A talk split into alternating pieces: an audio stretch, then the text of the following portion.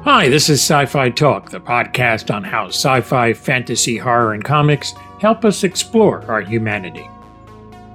And this is Tony Tellado, and this week on Sci Fi Talk, where I look back on the week's podcast on this feed. This is my episode 7 for the week of April 17th, 2023. I spoke with the showrunners of Hello Tomorrow, Lucas Jansen and Amit Bhalla, and one of the series themes we talked about was truth. We have this demand for the truth, to be honest. And um, we often forget all the ways in which we mislead ourselves or prefer to be misled because it's like Jack says in episode 8. He says, "What is life without a dream to make it go down easy?" You know, it's hard to it's hard to face up to this world straight. And sometimes the, the people we need around us are the people who give us a sense of unreality. Those kinds of people and those kinds of relationships can also load a rocket full of uh, unwitting customers and ship it off to the moon. And what it's like when you land there is a whole another story. Lies and and and and promises and uh, beliefs and trust and faith um, are are messy messy space. And and we're always trying to you know there are really important things in there and really destructive things in there. And knowing the difference or finding wading our way through it is um, i think you know a really important part of life and and and one that that reason doesn't really help you with. So um, you know maybe we need need, need shows or stories that can just kind of explore all the notes versus giving us an answer. Sci Fi Talk returns in a moment. Trek Tuesday had Vaughn Armstrong talking about playing Admiral Forrest, as he mentioned in the Star Trek Enterprise episode First Flight, plus the different foreheads he's worn during his Trek tenure.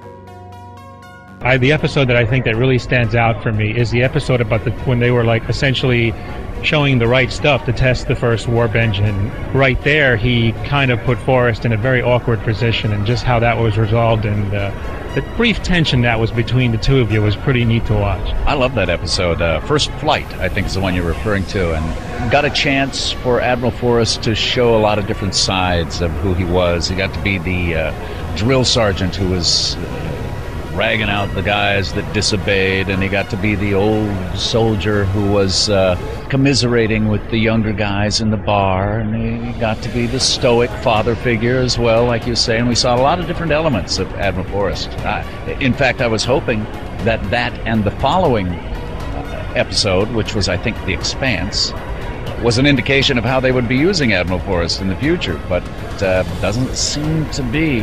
They did say to me that they would be using me as a lot of different foreheads in, in this season, but I knew Admiral Forrest would not be reappearing until the end. I don't think he's. In fact, I know he's not going to appear in the final episode uh, of the third season because it's over. They've shot it already. But I'm told he'll be back in the fourth season. With all your Star Trek appearances, starting in the next generation, I mean, you've been on every Trek series, uh, as every a, a, a possible alien you could have been, even a Borg, an ex-Borg, and then you were Borgified in the episode in flashbacks, and then you actually you were in the last episode of Voyager you've actually been a part of a lot of the major events in Star Trek history by your portrayal. Thank you. I'm actually very proud of that uh, record that I hold as having more different foreheads than anybody who speaks. Anyway, Bill Blair, as you know, has done quite a few uh, roles as well, but uh, I, I, don't think all of them have been speaking roles. I've been very lucky. They've been very kind to me for the last 15 years. I was a Borg. I was two of nine, Seven's older brother. I was uh, the first incarnation of a, a, a, Klingon with a forehead in The Next Generation. That was fun to do. Got to play a very sensitive Romulan, which is rare. I've, I've had an eclectic experience uh, being many different characters. I hold the record with 11 different ones, and I'm very proud of that. I had hoped to do 100 before I died, but I, I better hurry because it took me 15 years to do 11. There is more sci fi talk, so stay tuned. That was recorded at a convention a few years ago. Wednesday had Stephen Steele, wrote an interesting book, The Organ Grinder Factor, about the 3D printing of human organs. He starts off in the clip talking about science fiction, and then he explains the 3D printing process in his book. So the, that's what's so wonderful about science fiction is that it is the it's the the impetus it, it creates the future the future Yeah. and without that imagination you don't have a future you know you Yeah. just keep on till you destroy everything in sight um, in, in answer to your question the organ grinder replaces human organs without the need for surgery It's not possible right now. no, no, Oh, but, okay. but but but I do have photographs. I have pictures of human 3D hearts or, or, or 3D that been- tissue that's been printed up. replicated with it. So that that is fiction now. It doesn't. But the way I describe it in the book, it absolutely is believable, and it would work because it works. The the organ grinder works just like your color printer on your desk. You know, there are four colors in your, in your printer, right? Right. uh, magenta and uh, uh, you know black and a couple of yellow um, Yep. And blue and a blue and a light blue. and a light blue, right? Uh, so I uh, bought those uh, cartridges many times. I know. I know, and, and every time you do, you go, "Oh, are you kidding?" me?" Ah, I know, I know. But from those four colors, you make virtually every every color in existence. I don't know Yeah. how, it works, but it does. Mm-hmm. And the same way that there are there are um, basic uh, building blocks of the of the human, you know, the, the, of the human body. There's you know major classes of of uh, biomolecules. You know, carbohydrates, hydrates, lipids, nucle- nucleic acids Yep. including DNA and RNA, and protein. And you know, protein makes up 80% of the body. So in this case, we've got vats of those and a whole bunch of other stuff. Um, you know, sulfur, phosphorus, oxygen, nitrogen, carbon, it goes on and on. And those are the those are your four colors, if you will, that you can make all human cells. And the week closed off Friday with T. Rick Jones of Star Trek Daily News and I in our co production, looking back on season three of Star Trek Picard. Here is part of it, minus any spoilers.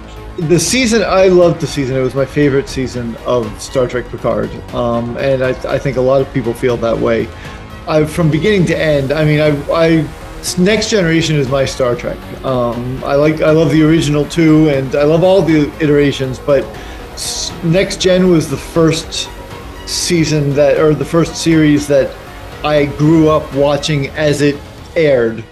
Um, and so to have the whole cast back and to have them come back sort of uh, leading up to all of them being on board by the end of the season was really it was exciting and and I just loved the season. The plot I thought was really well done. I mean, Terry really worked on it. You could tell.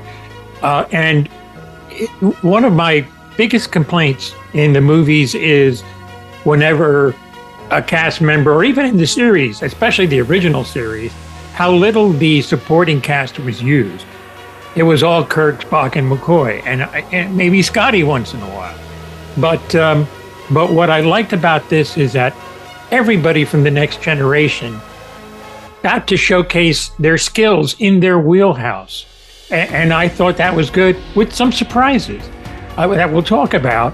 But I thought that was so important, and I I really liked the season. Uh, didn't see the ending coming. Uh, when uh, they opened that door, I was surprised, and it was like, oh no. Um, but we'll talk about the specifics of it. But uh, all in all, I thought it was a great season. It fixed whatever problems I had with Nemesis. This was the way they should have gone out. And uh, to be on the D, uh, man, that was just something really special. 100% agree. Yeah, that was really fantastic. The roundtable we did do has plenty of spoilers, especially on the finale. So if you're going to listen to it, definitely watch either the season, if you haven't seen it, but you should have by now, and also if you haven't seen the finale, see that first. You can hear more Sci Fi Talk episodes by subscribing at Apple Podcasts, There is much more coming up. This is Tony Tellado.